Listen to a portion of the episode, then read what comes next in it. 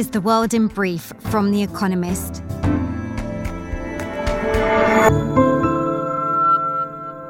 Our top stories.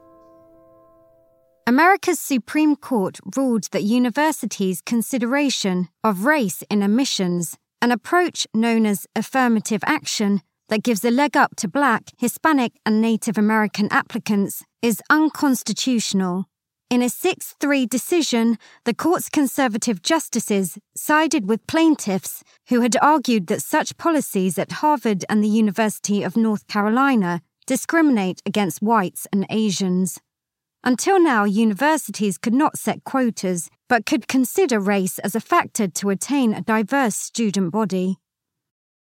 The French police officer who shot and killed a teenager, sparking mass demonstrations, was arrested and charged with voluntary homicide. President Emmanuel Macron renewed his call for calm as thousands marched through Nanterre, a Paris suburb. Before, in a second night of rioting, police arrested 180 people. Cars were set alight, shops ransacked, and town halls attacked across France. American officials reportedly believe that Sergei Surovikin, a Russian general, was detained by Russian authorities over his links to Yevgeny Prigozhin. Mr. Surovikin has not been heard from since the weekend. Western intelligence suggested that he knew of Mr. Prigozhin's mutiny plans in advance.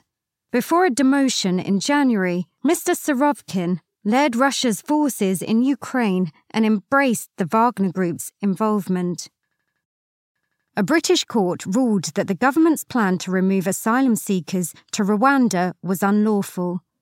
The judges said that Rwanda was not a safe third country, as there was a danger that Rwandan officials would deport asylum seekers back to the countries from which they were fleeing.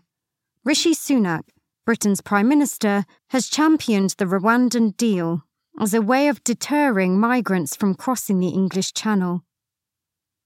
German inflation quickened to an annualized rate of 6.8% in June, a 0.5 percentage point increase compared with a month earlier.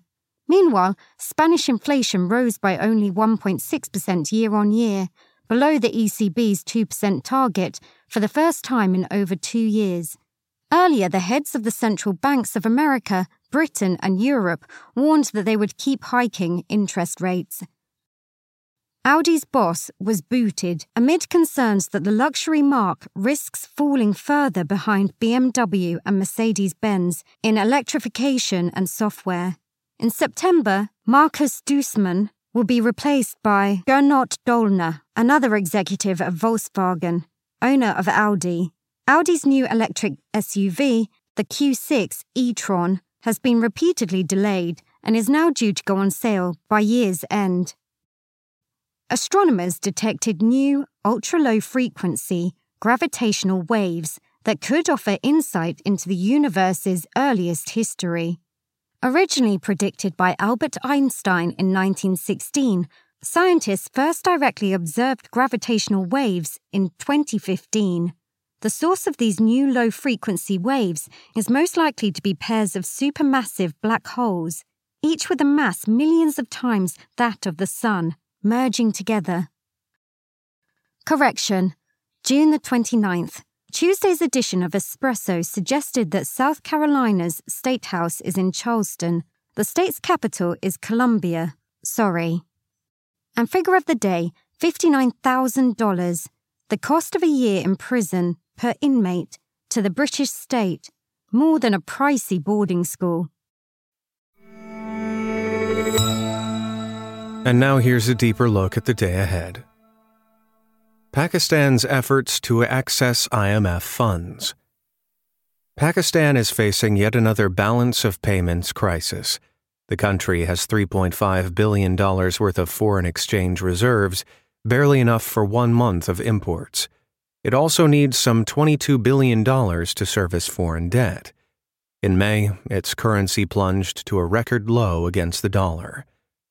In 2019, the IMF agreed to a $6.5 billion bailout package, of which $3.9 billion has been dispersed.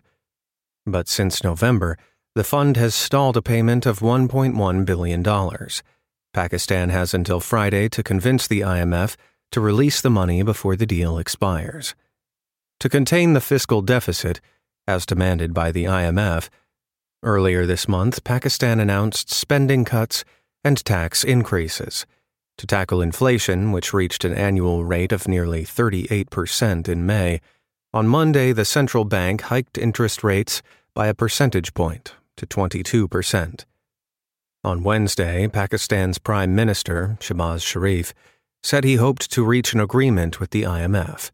Without the money, his country is at risk of a default. A Guide to Munitions in Ukraine.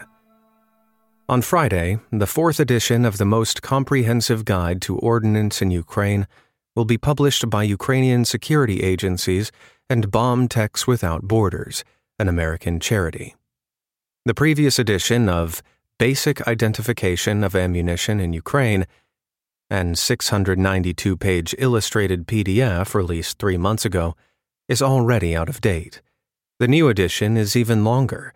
Additions include Chinese and Iranian mortars, Russian cluster munitions, novel booby traps, and modified grenades dropped by drones.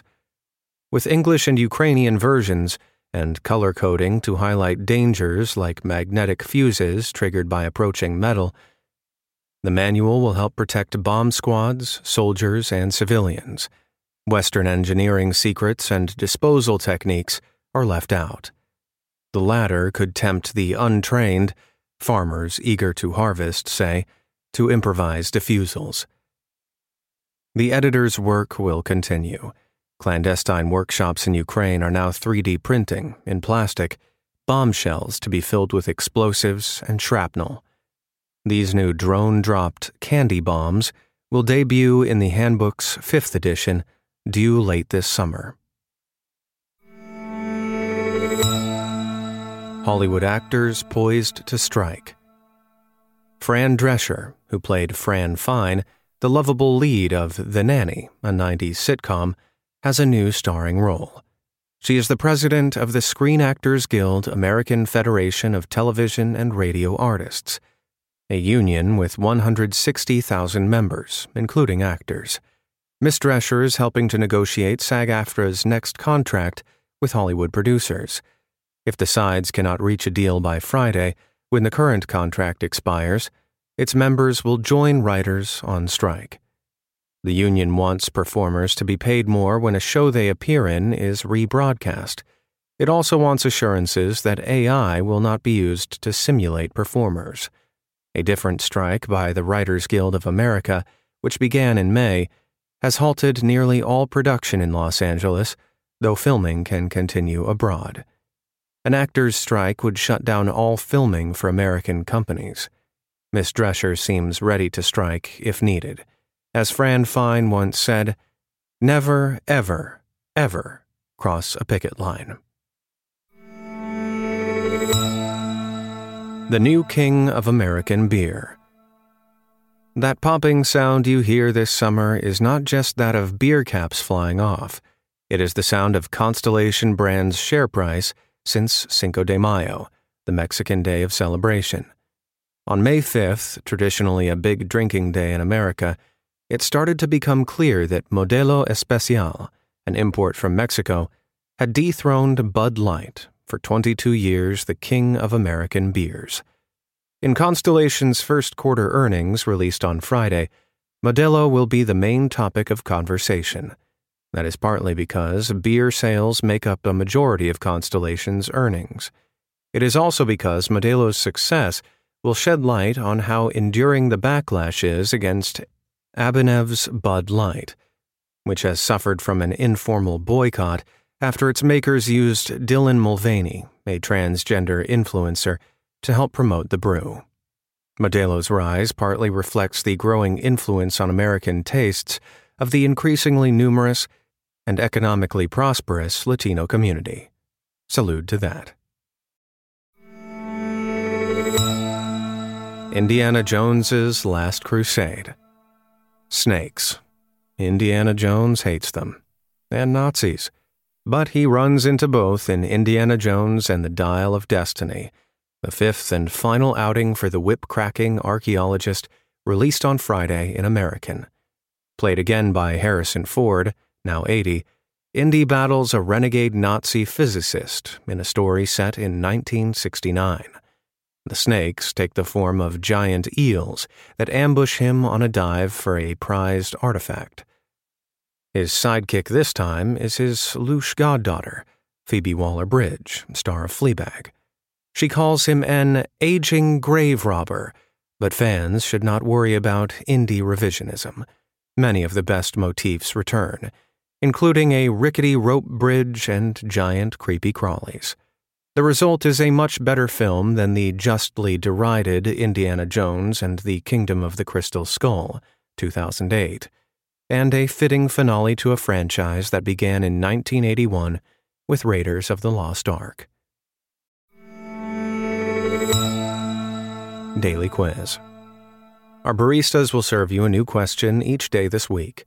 On Friday, your challenge is to give us all five answers and, as important, tell us the connecting theme. Email your responses and include mention of your home city and country by 1700 GMT on Friday to quizespresso at economist.com. We'll pick randomly from those with the right answers and crown three winners on Saturday. Friday. Which U.S. state shares a border with both Ontario and Quebec? Thursday. Which 1955 Disney film features two dogs sharing a bowl of spaghetti? the winners of last week's crossword. Thank you to everyone who took part in our weekly crossword published in the weekend edition of Espresso. The winners chosen at random were Annie Tsai, Taichung, Taiwan, Glennis Schofield, Sheffield, Britain, Heather Rowland, Charlottesville, Virginia, America. They all gave the correct answers of propagandist, prison, graft, and Tehran. Check back tomorrow for this week's crossword. Finally, here's the quote of the day from George Sand The truth is too simple. One must always get there by a complicated route. That's the world in brief from The Economist. Available three times every day of the week. You can also hear interviews and analysis from our journalists, including our current affairs podcast, The Intelligence, on your podcast app.